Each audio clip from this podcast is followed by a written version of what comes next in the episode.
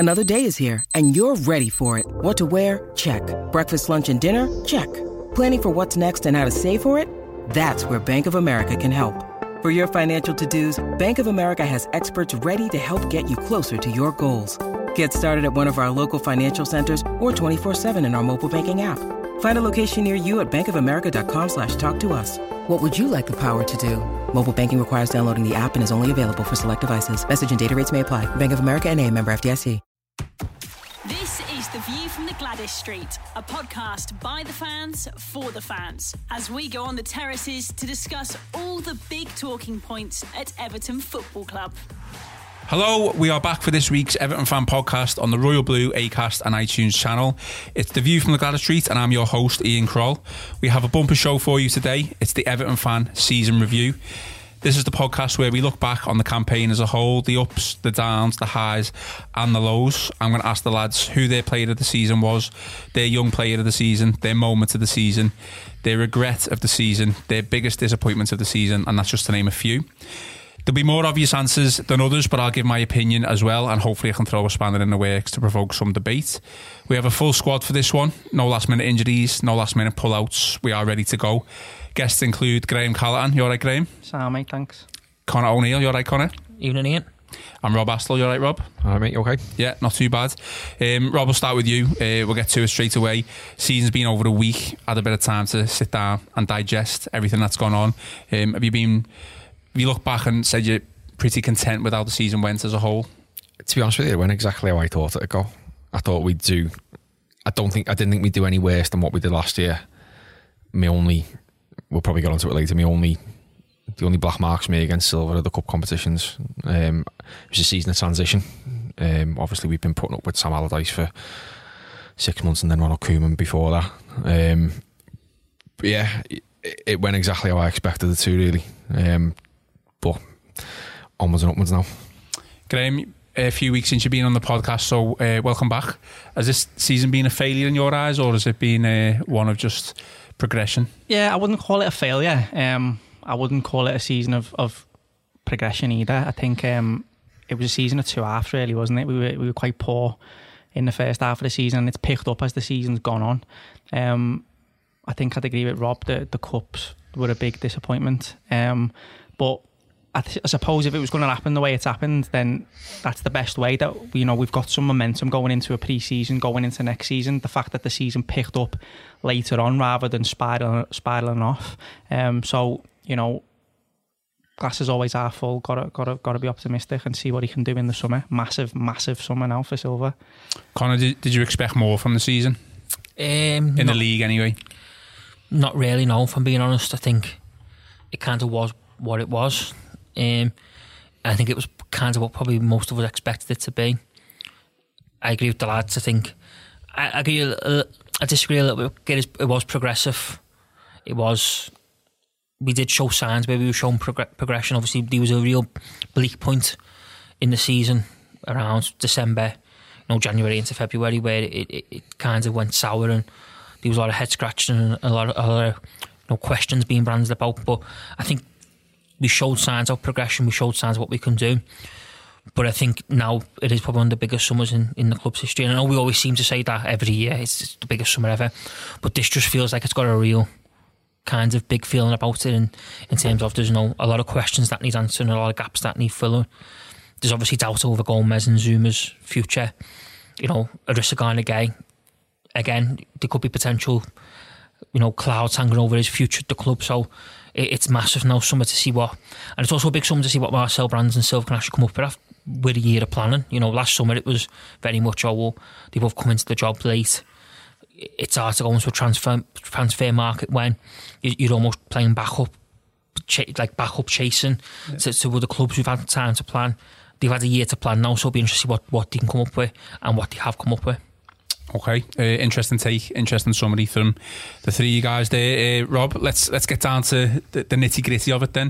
Um, obviously, player of the season, there's not many candidates for for player of the season really, um, but we'll give you the we'll give you the go ahead first. And for player of the season, who who who was your Everton player of the season? I think the obvious choice is Lucas Digne.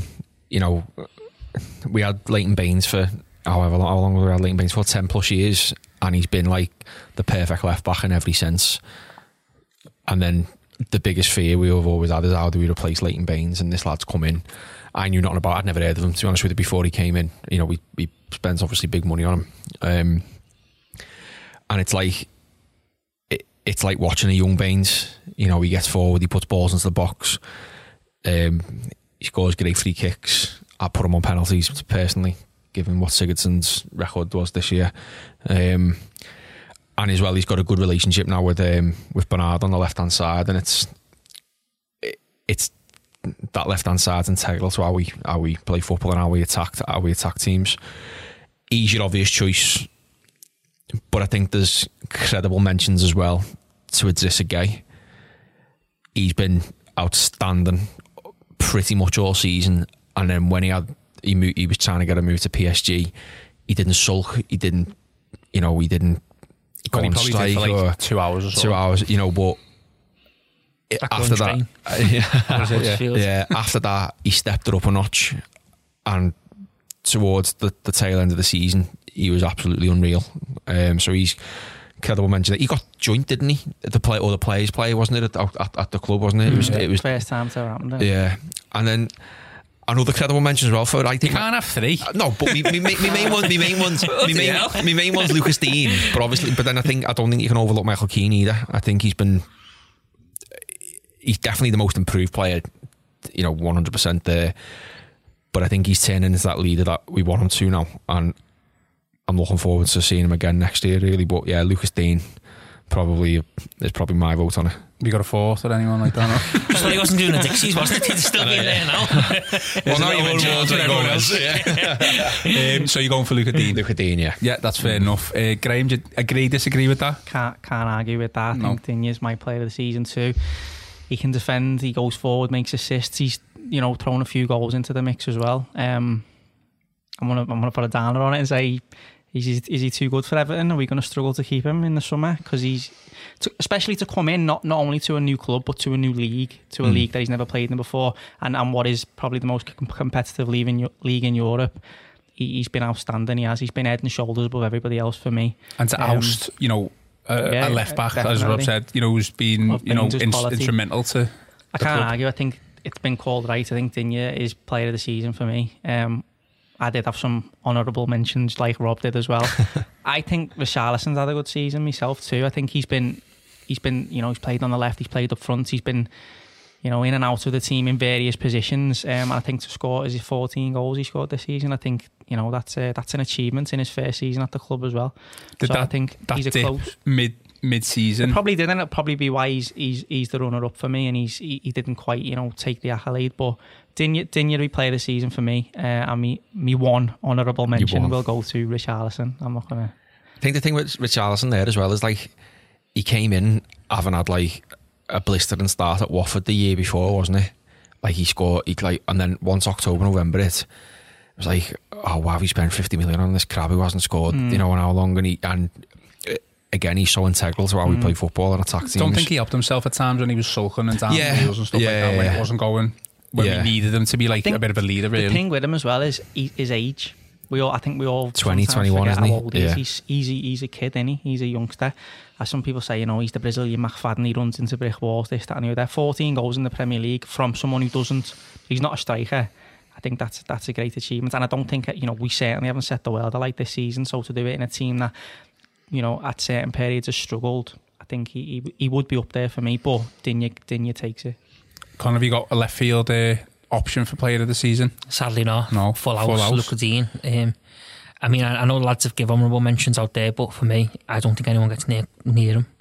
I think he's just been absolutely outstanding. He's got better and better week by week. Mm. I mean, I remember watching him the, the first time against Rotherham in, in the League Cup when I went with a mate, and we were a bit like, wow, he looks really good there, but you're thinking, oh, well, we're playing Rotherham in yeah. the Cup, a, a low-level championship side fighting relegation, who themselves have put second string players out because they had a big game the weekends and stuff, and you, you kind of think, oh, well, is it just, but then since then he's just kicked on, and you know, it has now become a case of Leighton Baines, which no one at the club ever thought. I think I don't think we ever thought we'd be in that position where we'd be saying, oh well, you know, if any, and if Baines does move on, he moves on. You know, for years it was, oh, Baines moves on. But, but I mean, I don't know if any of us have seen it. There's a video of David Moyes doing a, a coaching masterclass on YouTube from when he was at Everton. All right. Um, that must have been d- fun dissecting it. It's quite recent. It's, it's quite. I think it's just come out. Um, but it's it's interesting because he basically says that Baines was key to the way his teams used to attack because he, he, he knew how energetic he was, and for the fact that Dean has come in and basically almost just took took his mantle and took his place is beyond our wildest dreams, if we're being honest. And I agree with a little bit with Graham. I think. Being the Evertonian, being an Evertonian, you do start thinking nervously, oh, well, if he has another barnstorming season next year, a, a club's from. Is there's you know, already a Spurs link, isn't there? A City, I saw. Sp- I, I have a swap deal with Spurs for Danny Rose, and the noise from Digne's camp is that he's he's uh, he's happy. He wants to go to London. Okay. But that was just on TalkSport. I've not heard anything else since.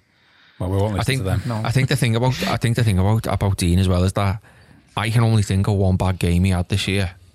And it was the West Ham game, and I think that might have even been like his home debut in the mm. league. Other than that, he's been just been consistently like sevens and eights all mm. the way through the season, even and sometimes even better than that. And he can't half hit the ball as well. He's just he is he's just great, and and I hope, I hope we get to keep him. Yeah. Well, it's not quite a full house, Connor, because I'm gonna I'm just gonna be different, just to be different. I'm gonna go with just a uh, uh, Gueye, just purely for the fact that I defended him a lot over the course of the season, and I thought he was, I thought he was solid up until, you know, the transfer window, and then he went on to another level mm. for me.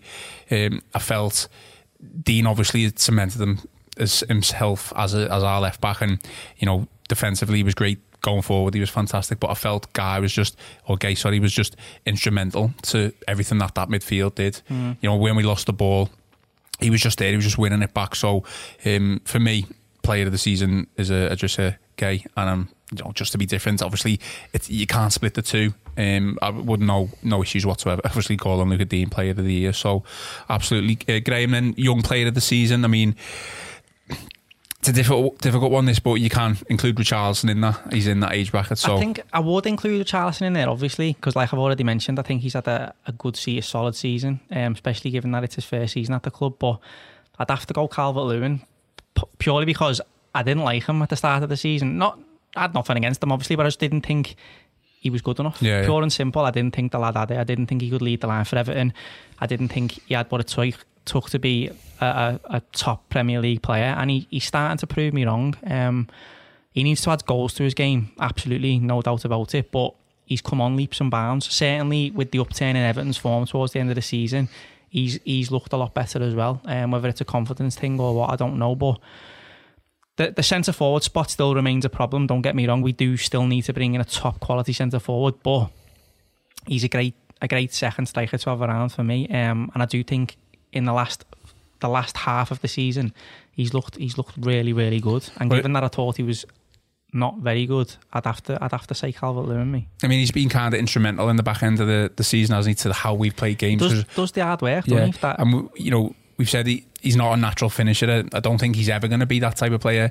Whether you can, you know, teach that into someone is, a, is another question. But you know, his hold up play and Absolutely. his, you know, passing and stuff like Absolutely. that. Absolutely, France, France won a World Cup with Giroud up front, didn't he? Who doesn't score a lot of goals, but they built the team around what he brings to the side, mm. didn't he? Um, and I think Calvert-Lewin can be the same. I think, you know, without him, players like Richarlison, who we've mentioned, and, and other lads who've scored scored goals this season might not have done that without him doing the doing the hard work up top on his own. It's a horrible job to have, playing up front on your own, especially um, when you're not scoring as well. Yeah. The confidence thing. But he's never he's never did. Um, and I think he's showed glimpses of quality. He's definitely put some size on. He's bigger. He's stronger. Um. And he, you know, he, he would have been one at the start of the season who I, I wouldn't have been sorry to see go out on loan, leave, whatever. But now I think uh, I think he's someone who should stick around. I think he's come on a lot, and he'd get my young player of the season. Connor, is he one that should stick around, and does he get your young player of the season? He's definitely improved, and he's he's definitely in the reckoning. But I go with Richarlison. I just think the goals he scored, you know, were, were crucial. I think you, you look at a, te- a team that for long long spells of the season look like we we we before out to attack. You know, if we, I know we had a flurry of goals towards the end of the season, but there was moments where you, you, we looked like a team we were never going to score a goal again, because we literally got into the final third and it all broke down. I just think the goals he scored and the impact he's had has been nothing short of superb, and he looks like one who, again, like Calvert-Lewin, who can improve and kick on and get better and better. And I think his, his pace, and I think the, the goal against Brighton where we, we hit them on the counter and he, he sort of swept it home.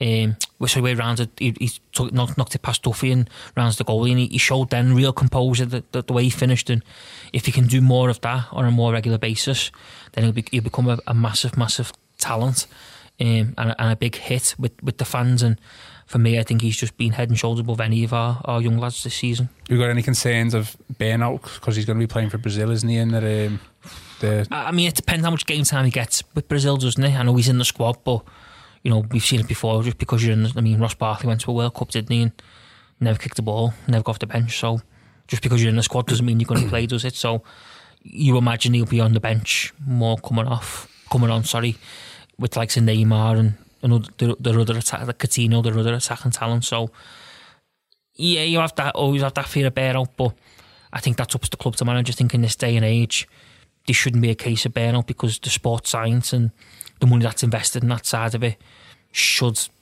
pretty much be solving these these problems, not not bringing them up. Did you see that video of him in his house celebrating? Yeah, yeah, yeah. As if he didn't know, like the camera crews that were there and stuff like that. It was obvious that he was going to get picked. I mean, just imagine if he never got picked and they were the all squad, there. Yeah, that would have been. That might have been a better video, to be honest. Yeah. It goes a drug, but it's a disgrace. I know. Yeah. I know. Um, Rob, then what? Are we full? Well, it's not a full house because they've. You know what? You've got valid points about Calvert-Lewin. I totally agree, but the reason I'm picking Richarlison is because he's been in the team all year. Now, I'm not saying that's Calvert-Lewin's fault, because obviously we, but we experimented a lot with the number nine position, didn't we, throughout mm-hmm. the year? It was Richarlison at some point as well. And to his credit, he plugged away at that the best he could. You know, he came up against the likes of, you know, come up with the likes of like Van Dijk and things like that, and, and did all right against them. And so, it's, yeah, Richarlison for me, I think. He's twenty, twenty-one. He's he's got he's had a bag of goals this season, and if Calvert-Lewin had a, probably had a bit more of a run in the team, maybe earlier, earlier on, it probably would have been him. But yeah, Richarlison, I think. I mean, my Richarlison, I think sometimes you just forget that he is young. Yeah, know, that's what I'm saying. And, and, and the, the price reason, tag as well. The reason I couldn't yeah. give it to Richarlison myself is because he cost forty-five million quid, yeah. and I expect. expected him to come into the team yeah. and score a few goals, and, and you know, carry the can a little bit and take yeah. a bit more responsibility. Um, that comes with that. The yeah, I obviously I gave him runner up in the player of the season, but I think like young player, you know, it's a step down in it. And I think given that he cost so much money, given the reputation that he came with, given that he'd done so well the previous season with Watford, he, he's done he's done fantastically well. Don't get me wrong, but I sort of wanted them to and expected them to because because everything of everything that came with him. You know, he's a Brazilian international, top quality player. I, He's had a great season, but I think, you know, he needed to have a great season. I think I think as well, what, what's kind of like, what's a bit of a shame really in terms of a young player of the season is that we've only got two to pick from. Mm. You know, we've got Richarlison there, who's obviously a massive candidate for it, and Calvert-Lewin because of the work rate he was putting in in the, in the second half of the season. But Tom Davis hasn't developed the way we'd like him to. John Joe Kenny hasn't, and Adam O'Loughlin has been a massive disappointment. Normally, Everton have got like three or four players there. Mm. Who, How old who, Pickford who, is he not? Was he not in there? Was he's twenty-four, twenty, yeah, twenty-four, and he Pickford. Yeah. So like, but like, there's players there you, you, we expected a lot more from, and I'm gutted that they're not in the recognition for it, because you know Tom Davis was given he was given the captain the captain's armband at the beginning of the season. Mm-hmm. So Silva, Silva obviously put a lot of faith in him, and he didn't really perform to the level that. I mean, he's just signed, offered, being offered a new deal, which yeah, he signed. Which, so you, Silva obviously sees see something. something in him, and then you've got John Joe Kenny and. Seamus Coleman spent a bit of time off the team, didn't he, earlier in, earlier in the season, and th- through injury and, and, and whatnot, and, and John Joe Kenny just didn't grasp that, that chance and and push himself as the, you know, and that could, he could have been one, but it, it is just a shame that we only had two to pick from, really. Okay, well, obviously Richarlison the standout there with um, Graham there saying Dominic Calvert-Lewin, so I think it's, it's fair enough, isn't it, for them two? Obviously Richarlison um, probably the winner for that one. Um, Connor, um, I'll give you first option on this one then. Um, interesting one, this. Plenty of um, candidates for it. Goal of the season? I think there's only one, and it's Gylfi Sigurdsson away at Leicester, I think. I went never even got in like the reckoning of like the national votes. It shocks me a little bit because everything from the turn, the finish, the, the the curve on the ball was just superb. And don't get me wrong, we we did score some good goals this season. You know, the, you look at like the, the Brighton couple of goals against Brighton where the counter-attack, and one in particular where we, we broke with speed, and I think it was a Dean's volley against Man United at the Glasgow Street mm. was, was another cracker. Um, but no, I think for me there's, there's nothing beats that. I mean, it was stunning, and it, it's just, again, you just want to see him do that more than, than that, because he's obviously got it in his locker to do. So you want to see him, you want to see him do it more than, you know, at the flash in the pan that it, it's kind of become for the mm. season. But as a goal itself, not nothing for me. Nothing beats that for me. I mean, I'm not criticising Gylfi Sigurdsson here because I, thought, I think he's been great for us. But just like you said, then it, it it's them type of goals seem few and far between. When he was at Swansea, he felt like he was doing it every week. Mm. Do you know what I mean? I don't know whether you agree with that. No, no, it, it's, there's definitely something. You definitely want to see it more. You want to see him shoot from distance more often. You look at United where he just has a pot shot from thirty yards because he's got nothing on it. It gets the, it's the bottom corner. You know, it goes back to the old saying, doesn't it? You know, you, you, you can't win the raffle if you don't buy a ticket. And I think sometimes he's been a little bit conservative in his, in his play and his, his, the way we approach the final third. But I think in terms of just a goal, that was the, by far... our goal of the season for me. It was it was superb. Rob, you were shaking your head there when Connor was uh, saying the goal oh, of the season. He's picked the obvious one, and he goes, I'm going to go left field. I'm going to go um, Richarlison's first against Brighton, because the counter move for that between Sigurdsson, Bernard and Richarlison was just like, like was it, we were up and that, we were up the pitch in like ten to fifteen seconds. Okay. And that's going to be my goal of the season. Goal I mean, fair, fair, fair play to Gylfi, like, with that. Scorcher, but you know, just to go, just to go a bit different. I think everyone picks that, and but we have scored some great goals. Richarlison's goal, first goal, game of the season against Wolves, the um, where he puts it in the um, bottom corner, bottom, yeah, yeah. in the bottom corner. Bernard against West Ham, um, the second goal against West Ham. The yeah. build-up play to that is yeah. people. I think what annoys me is with with with goal of the season uh, contenders, right? Is that the, like you said, the, the one on. Um, The one, the match of the day one, right? It all involved seventy-five percent of them were goals from outside the box, but some of the goals we've scored this year have been absolutely unreal down to sheer team play, and I think they're massively overlooked at times. Mm. But so yeah, my vote is the Richarlison against Brighton. Okay, we'll leave some goals for Graham so we can know where that'll go. No, but it's Gylfi Sigurdsson's all day. Yeah, absolutely, hands down, with no equivocations, one hundred percent Sigurdsson, Leicester away. My favourite part about that goal is, right, it's the way he turns Maddison. Turn, yeah. It's the, it's not the finish itself. It's the mm. it's sending Maddison back to the shop, innit, for the mm. uh, for the paper. There, he's just like leaves him for dead. I mean, I, I obviously knew the Sigurdsson goal there was going to be the mm. standout, and I, I, it's very hard to argue that. I don't think you can. It, it probably is goal of the season, but I think any of the goals, the first three against United at home, you could maybe give him. Um, so you've got Richarlison's kick. bicycle kick. Mm. I thought that was fantastic. You've got, you mentioned it there before, Connor, Sigurdsson's goal where it was kind of a counter attack. Mm. Does De Gea not do better there though for me? Which that's what takes the shine. No, no, obviously, you know, you have to look at all the elements to it. I just mm. mean the counter attack from that, and then it was like, you know, pot shot, but it, it went in, and then mm. Lucas Digne's just absolute, just it was Again, a worldie regardless. They need to do better. That's why I don't consider it. No, no, I'm just, I'm just saying they're, they're the, the three. The context as well in the game to beat to beat them like that and to score yeah. those goals, I suppose, yeah. But I just think Sigurdsson's got. Hold on to your socks here, though. Go on. You're missing that fourth goal, Walcott. That was a great goal. That good finish. The build up and the finish to that. Shocking touch by Walcott. Don't got away with it. But it ended up the back of the net, though, didn't it? Got away with it, though. But the build up, but the build up, though, was absolutely unreal for that. I think that, again, that, if you're overlooking that, all goals in that game were great. I, I thought. Think we, we scored some crackers against Burnley on Boxing Day as well, didn't we? Did. Yeah. We scored against Watford as well, didn't you? Was it? Yeah, yeah, yeah. Last minute, yeah.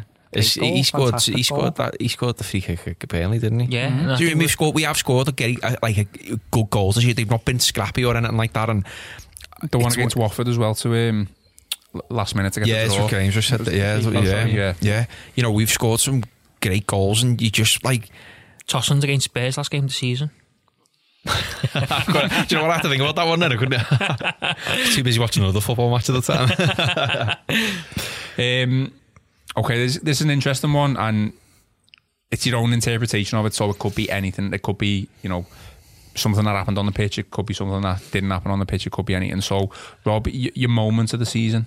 Moments of the season. Oh God, um, You meant to know your answer. I gave you the agenda before. I know, yeah. I thought you were going to. I thought you were going to ask him first. I haven't got a clue either. Moments of the. Do you know what? Like moments of the season for me, it would be. I just. I hope you don't take mine because I think mine's like dead quirky in left field. But go on, I'll let you go first. Mine's going to be. It was. It's not. It, it's. It's more like the collection of games against City, not City. Um, Arsenal, United, and Chelsea. Yeah. Where we played really, really well, and it was like it, I felt like we'd. We've moved up a level, and what you said before, Greg, about taking it into next season, taking our form into next season, and just hitting, hitting the ground running. But that United game for me was one of the best performances I've seen Everton put in in years. Like front to back for ninety minutes, we were perfect. Scored four great goals, and you put four past United. I've just realised I've, I've missed one out, but. Doesn't matter. We'll go on to. We'll carry on with what you're doing. I'm gonna say that. I'm gonna say this was further down on the agenda. Yeah, but yeah, that to four past United, whatever kind of United team it is, this still a team which has got Paul Pogba, Lukaku, Martial, Lingard, th- these great players, and we absolutely slaughtered them. So that that collection of runner games, but which culminated in that probably United that United game for me. Yeah, that was, and I, I just hope we take it into next season. Yeah, United four nil. Have you got yours yet, Graham, or should we it, come back? It would probably have to be United, beating Man United four nil at Goodison Park. It was uh, it was great. Um, I think Liverpool not winning the league was a great moment as well. That's what he was going to say. No, it's not. It's not. That, it's not. It's horrible, it's bitter, but it, it, was, it was a great moment. Um, but beating United four nil at Goodison, absolutely brilliant. Great, fantastic. Yeah, definitely. I, I just wish that game was earlier on in the season. Because I, I mean, let's face it, the game at, at the end of the day, it was a bit of a dead rubber, wasn't it?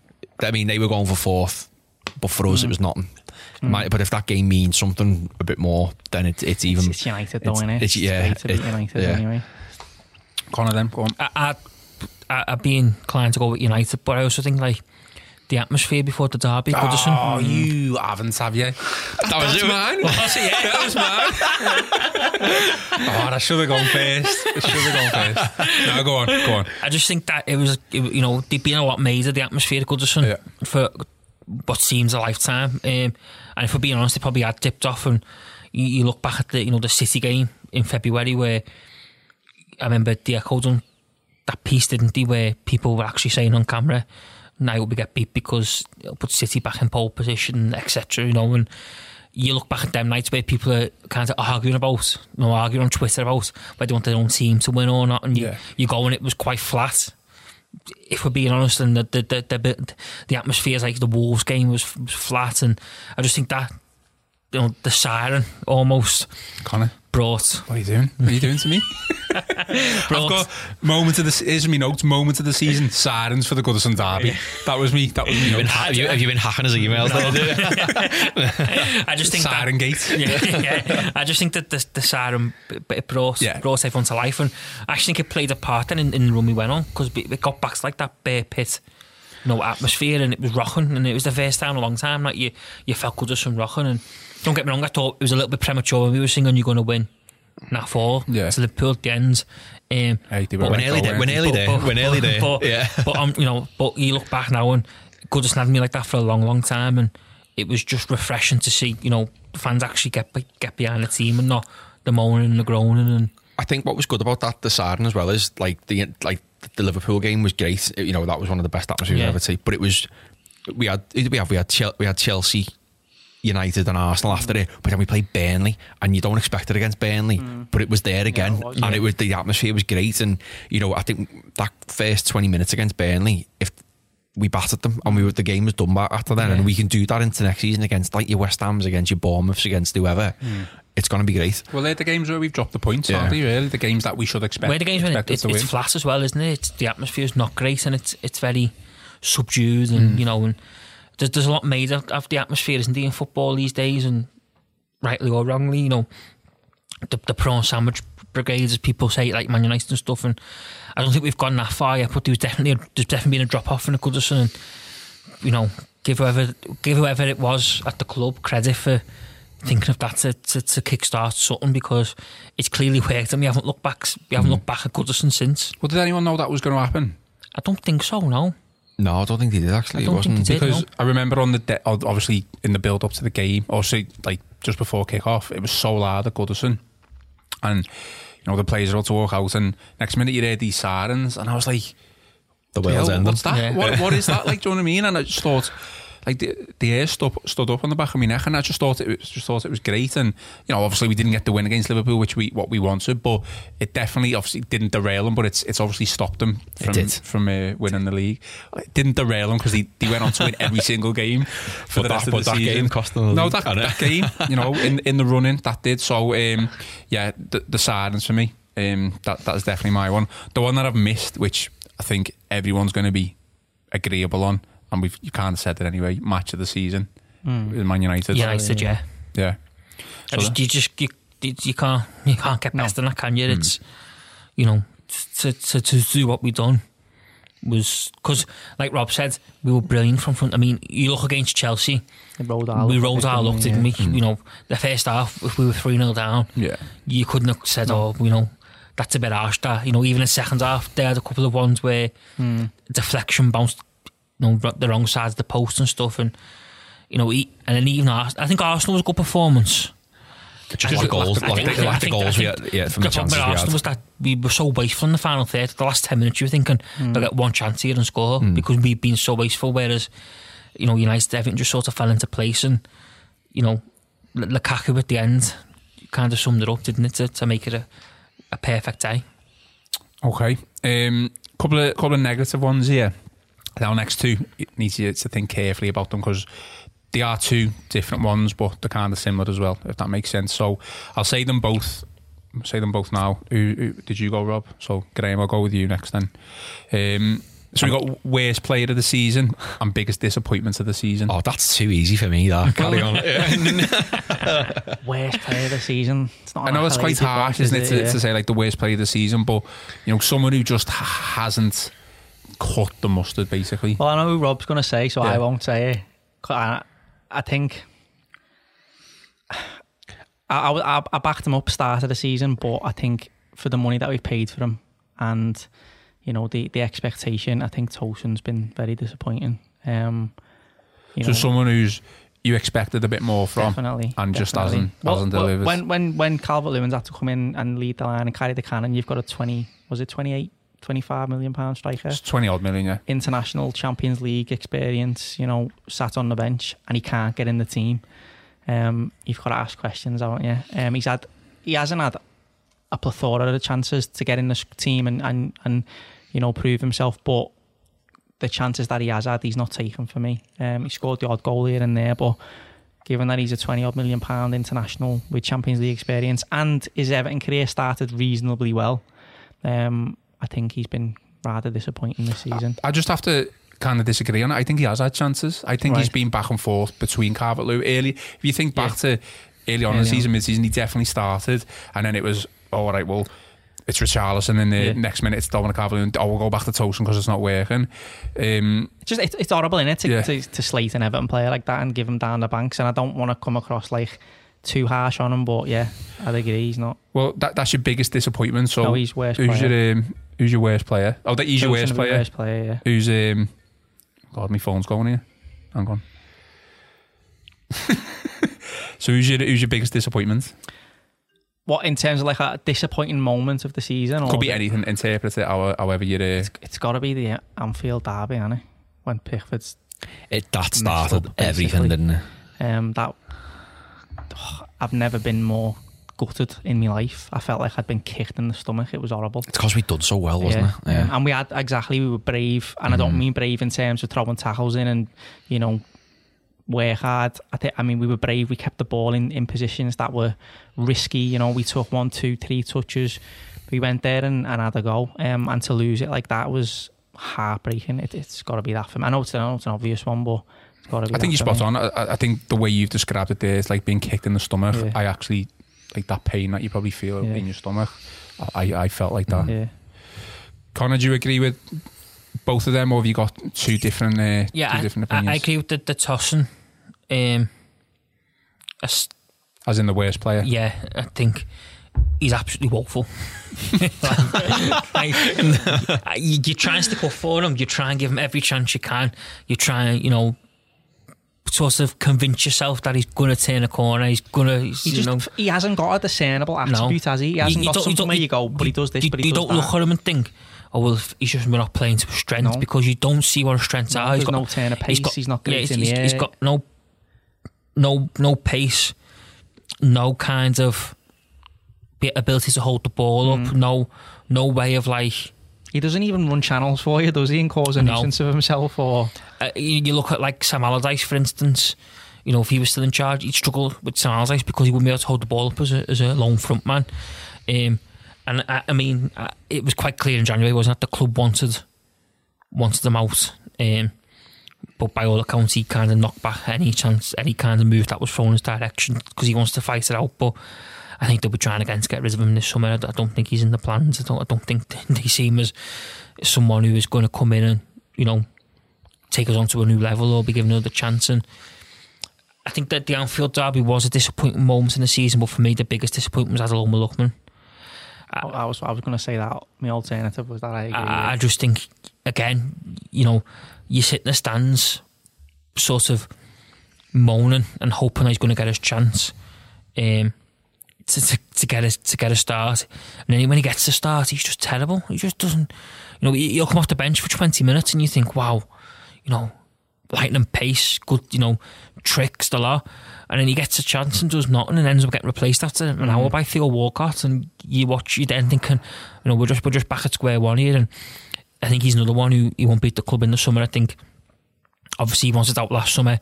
I think Brandon Silva were hoping that they'd be able to turn him, and turn co- his head, and, and coach him a bit, and coach yeah. him and make him a better player. But it's just not worked out. And again, I think he's another one who we won't see at the club next year. I think they'll look to, they'll look to cash in on him, and they'll probably look to, to get to get him out. But as much as the Anfield derby was bad, I think he's the biggest disappointment because there's so much talent there, and there's something. And he'll be one of them where he'll go to another club and probably do really, really well, mm. and it'll be a case of, oh, that's another one who you know, another one who we've just let go or. But this just doesn't seem to work for him with Everton, and no matter what seems to be done or what they hope to do or they try and do, it just doesn't work out. And I think he'll he'll, he'll will eventually be gone. Okay, uh, Rob, say your beef. Who's your worst player of the season? Mister Walcott. Do you know what? I just I'm going to agree with you. I He's just, mine. I just think it it, it started out at the um, the United away game. And he was a fault for both the goals, and it was it, it just kind of snowballed from there. And what was first? Sorry to interrupt, but what what was first? United away or Arsenal away? Uh, was it Arsenal? Arsenal, Arsenal away. Yeah. Well, I was going to say because for me it started Arsenal the, away. I thought it was a fault for both of their goals. I just feel like it. it listen, players lose possession all the time. It happens. It's but it's how you react to it. And it was just as if to say, well, that's not my job to get it back. And he can't take a man on. He can't finish. You know, the the, the finish last week against last week against Tottenham, he did his best and missed that. He fell over. The touch against United, which he did bring up before, again, for the player again, we we spent what was it twenty, twenty-three, twenty-four million. It's in, in the same kind of bracket, same kind of bracket as Tosin, where you'd expect a hell of a lot more. And he's experienced. He's an England international. Well, he was. He was. Yeah.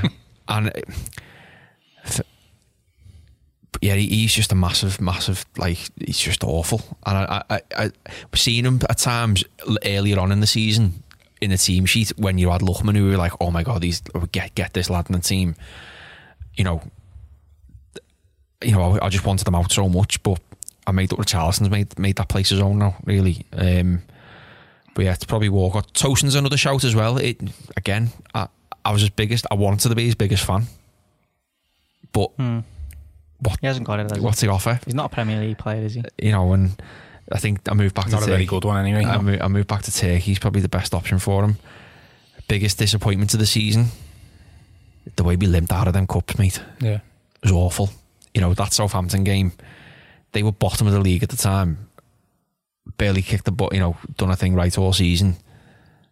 And then we go out on. We played a weakened team as well. Played, didn't we? But so did they. You know, and no, but you understand them doing it, but because yeah. obviously they're going to say, "Well, but our weekend, for everything." But for us, it was like, "Why?" You know. But our weakened team was enough there to beat them. Mm. You know what I mean? It, it, We salvaged penalties, didn't we? Yeah, you know, you know. yeah, and and in that Millwall game was it was a disgrace. It was a disgrace, wasn't it? You know, we just didn't turn up for the fight. And if you look at how the the, the cup competition played out in the end, where you, it was Watford and the Wolves in the um, the semi-finals, mm-hmm. could have been us. That which should have easily been us. It's always the way, though. When I know, I know, out, I know. It? Like, but it's like teams that get to like the later rounds. The competition just opened up, and yeah, it, I just feel like that was, for me, that's the black mark on Silva this year. It's just that was that's what I'm marking him down on, was the way those cup competitions played out, and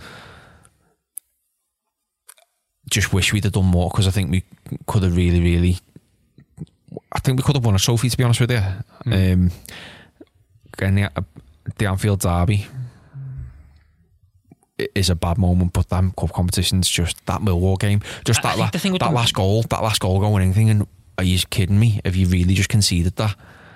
And I know it was handball and things like that, but you shouldn't be in that position in the first place against well, the team I, like Millwall. I think the F A Cup as well, though, that the warning signs were there when we played Lincoln at home, because we got off to a blistering start. It was like two nil after yeah. fifteen minutes, and you thought, oh, no.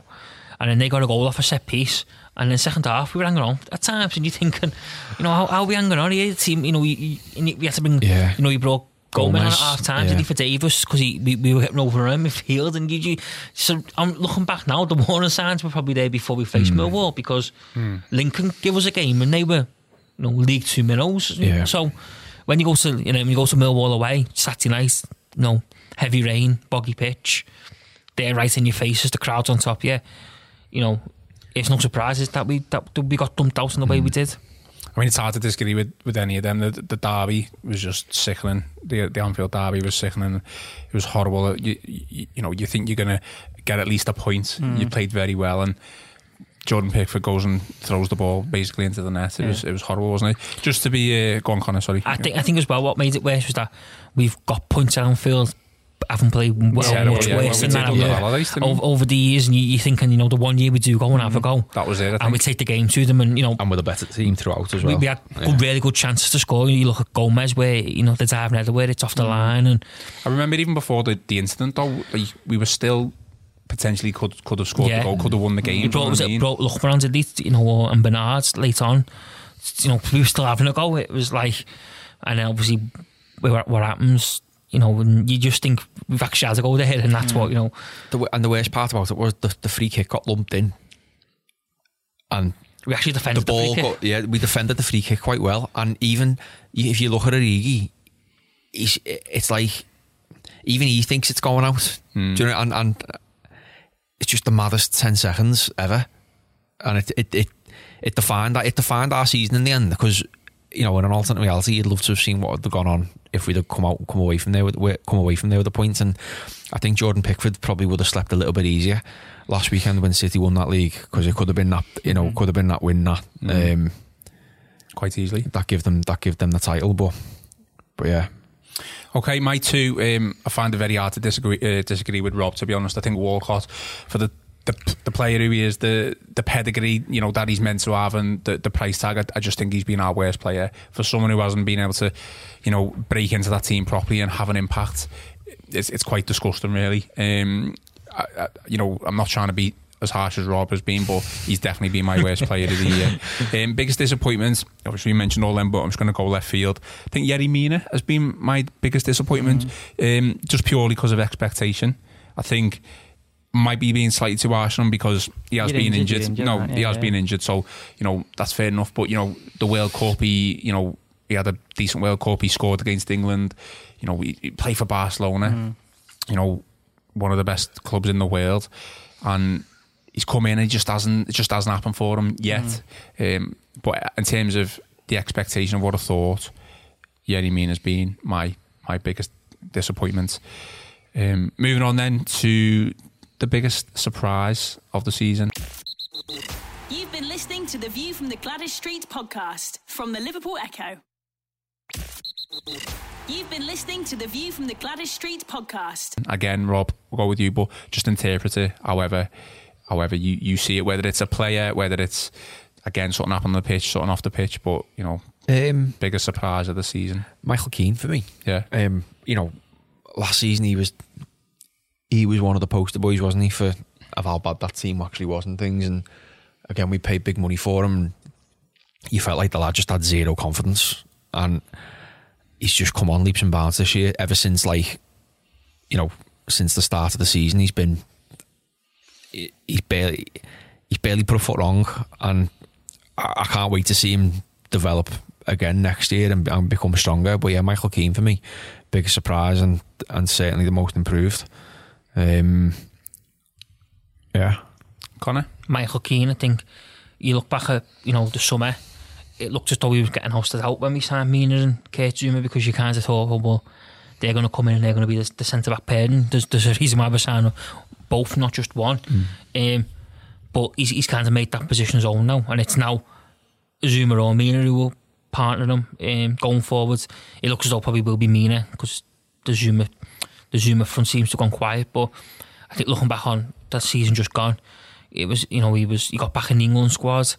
You know, we, and to be fair to him as well, he opened up, didn't he, early on, and was quite honest about the, the you know, the horrific ordeal that he went through last season, which must have been tough. And, mm.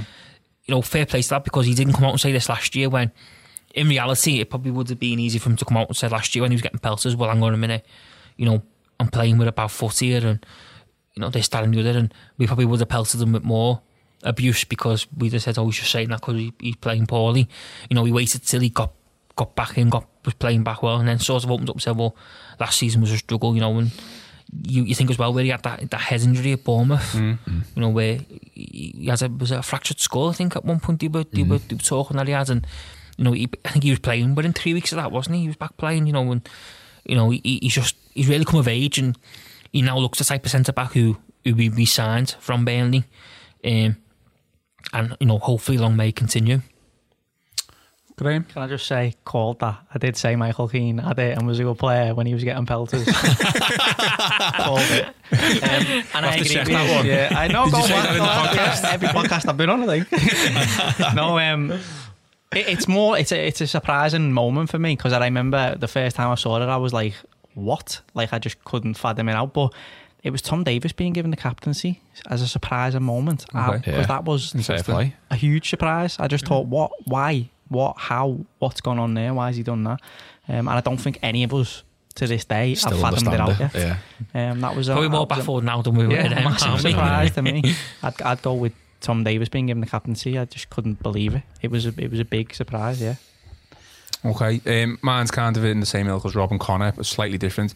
It's more the, the blossoming partnership between Keane and Zouma, which is just going to be torn to shreds, obviously, in the summer. I was going to say, you're just setting yourself up for a massive come down, aren't you? No, no. But in, but in fairness, though, when Keane and Mina have played together, you know, we've kept clean sheets and we've... No, no, but I, just, I, I agree, but the partnership between mm. them two has been solid, really. I think we probably kept more clean sheets with them two as centre, centre-backs.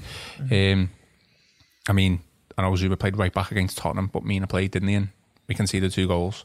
I just think I'm just so surprised that, again, how well Keane has played, mm-hmm. but they've just seemed to have clicked. And you just, like, like January, probably December, you just didn't see that. They complement whatsoever. Each other so well, don't yeah. they? They both got, like, they're not they're not very similar. They've got different styles, haven't they? They go about things a different way, but I think it complements each other, don't it? Yeah. Like the, the way they both well, play. I, I think what you say there about, you know, you, you know, August last year, you didn't see Michael Keane getting a game. No. You know, because we'd obviously signed Yerry Mina for thirty, thirty odd million. Real Kurt Zouma, and you think, well, that's the end of Michael Keane, mm. because why would Silva and Brandt go out and buy two centre backs? And, and, you know, it wasn't like we, we signed one, both of them were coming into play, because Zouma wouldn't have come otherwise mm. from Chelsea. Definitely. And you, you know, you, you're thinking the writing's on the wall a little bit for him here, and to, to go on and, and do what to go on and do what they did as a pair. And look, you, you look at it now, it was it was thankful, because Mina's injury record has mm. been so bad over the course of the season that mm. it's kind of been a blessing that the two have, have, have had a blossoming relationship, and the, the two being at the club, because you know you, you hate to see where we would have been if we'd been relying on Yerry Mina, because well, you would have well, thought the likes of Holgate probably would have stayed on at the club and stuff like that. They they they I don't think they're best in what. No, the, no, the two I are, agree, you know? But in terms of in numbers and your squad yeah. and stuff like that. But that's a backward step, though, isn't it? You know, in my opinion, it'd be a, a backward step, and you, you know, it it just it goes to show that maybe, you know, Silver, Silver and Brands were actually right to get three in in the summer to to, to make sure we look comfortable more than going with the two what money was perceived that we were going to go with. Okay, just f- coming up to the, the end of it now, but the, a bit of a quirky one here then. Rob, again, interprets however, but regretted the season. Any regrets it for you personally or as a club? You know, just an example, you know, regret maybe we didn't get Europa League or whatever you take on it. I'll revert back to the cup competitions. I just think it was a massive missed opportunity. Um, I think we could have, I think, put it this way, we'd have give City more of a game than Watford did. Uh, um, the farmers will they give City know, yeah. and Graham would have won money yeah. um, yeah it's just the cup competitions really. I just wish we'd have reacted a bit better in them.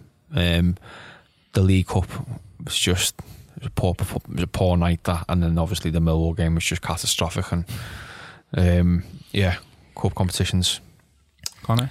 Yeah, I think the, the, the, the big one is the is the cups, um, because I, I think, you know, like Rob said earlier, again it's just another year, isn't it? Goes by where you, you know you just feel like it's another missed opportunity, and eventually that we've got to stop that kind of feeling, because it's just becoming all too frequent, isn't it? You know, another missed opportunity. And for, but for me, I think, you know, missing out on Europa League a little bit. I think, you know, the, it's not everyone's flavour, it's not everyone's cup of tea, but. You know, just Thursday night at Goodison would have been, I think, interesting, and I think it would have been good to see us play in Europe and see. I think it would have been interesting how we've improved under Silva from Cu- the Koeman Europa League campaign, which was obviously as shambolic as it probably could have got. You know, three managers oversaw mm. our, our campaign that lasted f- four months. I mean, I, I think, I think we're, we're not technically about four, didn't we? Because Koeman took charge of the first couple, mm. then it was Unsworth, then it was Big Sam, and then Craig Shakespeare took charge of the last one, didn't he? Because we never, True, yeah, we, never exactly. even, we never even sent a team. We Allardyce sent, was sick, wasn't he? No, Allardyce chose not to go. I, was, I thought he was we, sick. We were playing the derby on the Sunday, and that was on the Thursday night, so we sent a loads of fringe players and kids with Craig Shakespeare, and Allardyce basically said, oh yeah, all the first team, and we're going we're gonna stay Finch Farm because it's a Nottingham game, we've got nothing, we've got nothing to play for. So I we actually... Brilliant choice. You know, yeah. But so I think... It would be interesting to see how far we've come from them them days to, to now playing in the competition, because whether pe- people moan about it, but there's some really really good teams in it, and you you know you look at likes of Arsenal and Chelsea this year. Yeah, they both got the final, but they've been tested a lot of, a lot of times. I mean, you just look at the semi-final, Chelsea with Frankfurt, it took them to penalties. You know, you wouldn't sit here and say mm. oh, Frankfurt are one of Germany's elite, you know, elite forces, but they've obviously got something about them because they just took Chelsea to penalties. So I think it would be interesting to see how much we've improved and how well we could do in a competition like that. Graham? Um, I've got to go right back to the start of the season before before we kicked the ball, really. Um, and we've talked about it countless times. Um, and there's going to be reasons why it never happened. And, you know, you might all give me down the banks. But biggest regret's got to be not signing a centre-forward. Mm. We all knew it needed to happen. We all knew Lukaku needed replacing. You know, we could go into it and spend a long time talking about it, who was available, you know... Silva didn't want to take a chance, he didn't like the look of the players available, blah blah blah, but everybody inside and outside the club knew that Everton Football Club needed a new centre forward, and I would have moved heaven and earth. Like, I think you've mentioned it before, you know, some of the some of the signings that we made could have gone on the back burner, and go out and spend sixty million quid on a centre forward, and I would love to have seen how our season would have gone mm. with a, a proper proper established striker in the squad, um, or in the first team even, I should say. So I think I've sat in the pub too many times talking about it, I've sat at Goodison too many times thinking about it. Why didn't he sign a centre forward? What would have happened if we'd have got a centre forward in? So I think my biggest regret's got to be that. That would have been my priority in the summer. Definitely not giving you down the banks for that. No, completely agree with you. Totally agree. I thought you were going to say I should have spoke more about Michael Keane being a good player from the summer, from the summer. I thought it was going to be something about Rooney or something like that. No, that'd be, yeah, not signing a centre forward for me. Um, mine, got, kind of got two, just a personal one. Not that I, I haven't been to any away games this season, so I need to do more next season. Um, and second one, I mean, and I hate the fact that it's about them, but the fact that we've played well against Liverpool twice this season mm, and not beaten them, yeah. And it's in the same ilk as the cup competitions. Another season's gone by and we mm-hmm. still haven't still haven't beat them, and it's mm. just it's obviously not, but it, sometimes it can be, that's more frustrating than we have the fact that we haven't won a cup. Mm. Do you know what I mean? Because it's just one game, mm-hmm. you know, two a season, two a, two a year or two a season really. The Anfield's the big one, isn't it? We've, we've got to find a way hoodoo, yeah. of getting over that hoodoo, because otherwise, eventually, we're just going to keep going and going and going, yeah. aren't we? I mean, it, yeah, it seems road thing all it, over again. It does, yeah. It, seem, it seems United no, as well. Wasn't yeah. it? White, Hart, White Hart Lane was like that, wasn't mm-hmm. it, for years? So mm-hmm. we need to find a way of getting some belief to get a win there, because we can't just carry on. I mean, it's nineteen ninety-nine. You know, we're in mm, two thousand nineteen now. It's, you know, they've only lost one game all season, well, and it was to all-conquering Man City. So no, I think this season, that's yeah. the thing, isn't it? They yeah. are a world-class team. Yeah. You know, you, yeah. there's no two ways about it. But, but we put performances in against them that deserve um, a lot more. And I think mm. as well, you, you just look at that one in December. Like I say, like I said earlier, it was the fact that we went there and had to go, and we we we, we, we played so well. I mean, don't get me wrong, under the Moyes era, I was as critical as, as probably most football fans were watching watching us, because we were we did just go there scared. You know, when he parked the buses, you know, ten men behind the ball, and it was like, oh well, as long as we can hang on, they don't score, it's a success. And that's, you know, always been, because we're never going to beat them playing that way. We're just always going to try and pluck a, a nil-nil. But to actually go there and have a go this year, and you know, take them on at their own game almost, and yeah. still come away with nothing. It's just it's just Everton all over, isn't it? And in terms of just beating them in general, you've only got to look at north of the border. You know, Rangers hadn't beat Celtic for a long time. They've beat them twice this year now. So you get that over, get that first one over the line, and it was a backs to the wall job as well. And then they beat but them again. Celtic aren't Liverpool, though, are they? Do you know what I mean? But in the grand scheme of things, up there, in terms of like, Celtic are much better than Rangers. And if you get that over the line, that one win over the line, it changes things then. It changes the, your whole your whole psychological approach to it. And I think if we get that one victory against them, it doesn't matter how it is or where it is or when it is. Well, hopefully it's soon. You know, that... Um, it does matter when it is. Yeah, it does, yeah you know... It, that, I think that, final will be nice. You know, that could completely turn it on its head then. Hmm. I think the golden thing is just... because we put in the performances. Yeah. If we'd been beaten four nil, obviously you'd be fuming and you'd be disgusted at the, like the Martinez, results. Like when, when Martinez went there, we were just... embarrassed, weren't we? That's what before, I mean. You know, like it, it doesn't make it any better, but it's like, oh, we were, you know, we were very close there to mm. to, to doing them. I think that the closer you get, the more it hurts. Well, no, it does absolutely. Than the, the, the, the actual going there, you know, going there and getting tongue four like we did under Martinez. It, it, you go, I think you go there and oh, you know, like when we went there under Big Sam and again, you know, we parked the bus and we got we got what people perceive as a, a you know a lucky penalty. It's when you actually go there like we did in December. It's just it hurts even more because you just think, we've actually had to go there and mm. try to take them on and still come away empty-handed, and it's just something that's always going to hang over us, isn't it? And until until the hoodoo is broken, it'll just go on and on and on and on and on. Mm. Okay, last question then, um, which relates to next season. Graham, season expectations for next season then. I know it's gonna it's, it's a very, very tough one to ask at the moment because... you know, we could have a belter transfer window and by, you know, the first game of the season, your expectations could be through the roof. It mm. could be the complete opposite. But as we sit here right now this week, what do you expect from Everton next season? On, on? I think I can only... I don't want to, you know, get ahead of myself. I, do, I think make make Goodison a fortress and beat beat the teams, in inverted commas, that we're supposed to beat. Don't be losing silly home games. Um, and prioritise the cups. That's, that's what I'd expect Silva to do next season. Silverware is something that we need to bring to the club if he wants to make his mark. Um, and I think, you know, it's a competitive league. If you can win your home games and then make the most of your away games and pick up, you know, even if it's a point away from home, you're going to be there or thereabouts, you know what I mean? Tottenham have lost a lot of games this season. They, are Fair actually, enough, they haven't they? drawn a lot, but they've lost a lot of games. If you can win your home games, if you can win, you know, fourteen, fifteen home games and then do what you can on the road. And I think Silva's got a bit of a formula on the road. He hasn't hasn't been fantastic, but, you know, he's got, the tools, sound, he's got the tools to, to, to play on the break and to, to hurt teams on the road. Make Goodison a fortress, pick up as many points as we can at Goodison Park and don't lose those silly home games that we've lost this season or even draw. Um, and I would like him to make more of an effort in the Cup. Um, I know the performances weren't great, but when you're not playing your, your first team, that's going to, you know, you you, you you you haven't got that head start, have you? You know what I mean? So that that'd be my expectations for next season. I don't want to start spouting top four and all this nonsense, but that's what I want to see him do. I mean, Connor, there's a lot of Um, overriding factors that could change again, but you know, the likes of United, Chelsea transfer ban, Arsenal look vulnerable. I mean, I'm not going to include Tottenham in that because they're in the Champions League final, so though I'd say those top three, you know, mm-hmm. City, Liverpool, cemented, but there could be, you know, that one place, fourth, that could be up for grabs.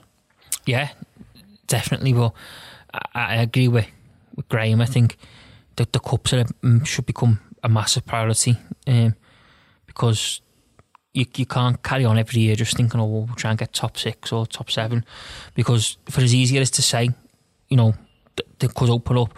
We've also got to be careful because there's like Leicester, you know, Wolves are effectively ahead of us because they finished seventh.